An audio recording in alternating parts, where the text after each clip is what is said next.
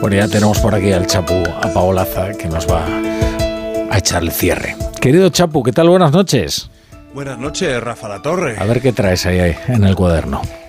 Pues mira, traigo apuntado que si Ramón Tamames fue candidato a la presidencia del gobierno por Vox a los 89, a ver por qué Ana Obregón no iba a ser madre por gestación subrogada a los 68. Estábamos preparados para verla a ella algún día en silla de ruedas. La sorpresa es que llevara a un recién nacido en brazos. Todo acto de amor, y este estoy seguro de que es uno de ellos, tiene algo de locura. Pero ¿qué es este delirio? Doña Ana abandona el hospital en la silla de las madres, pero sin parir. Y uno ahí se pregunta, ¿cómo salió del hospital la otra madre? Si a pie o sin silla, en todo caso salió sin niño.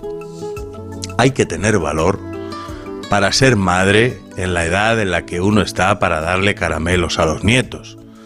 El tiempo los acecha a esos dos como una manada de lobos. El tiempo es el mayor asesino. Los separará algún día.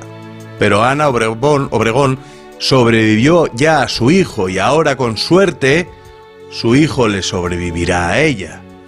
Hay familias que estando toda una vida juntas no se miran a la cara y otras que en tres años se quieren lo que no se ha querido nadie.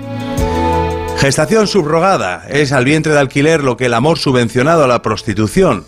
Luego están las comparaciones. A ver si en este país, al mismo tiempo que está muy bien eh, pagar para que otra mujer te entregue su hijo habiendo tanto huérfano, esté muy mal comprarse un pastor alemán habiendo perros abandonados.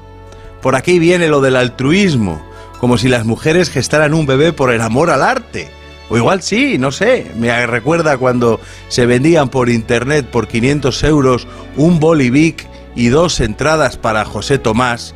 No es lo mismo, claro, pero se le parece. Hasta mañana, Chapu. Siempre amanece. Y hasta mañana a todos ustedes. Se quedan con Hitor Gómez en el Radio Estadio Noche.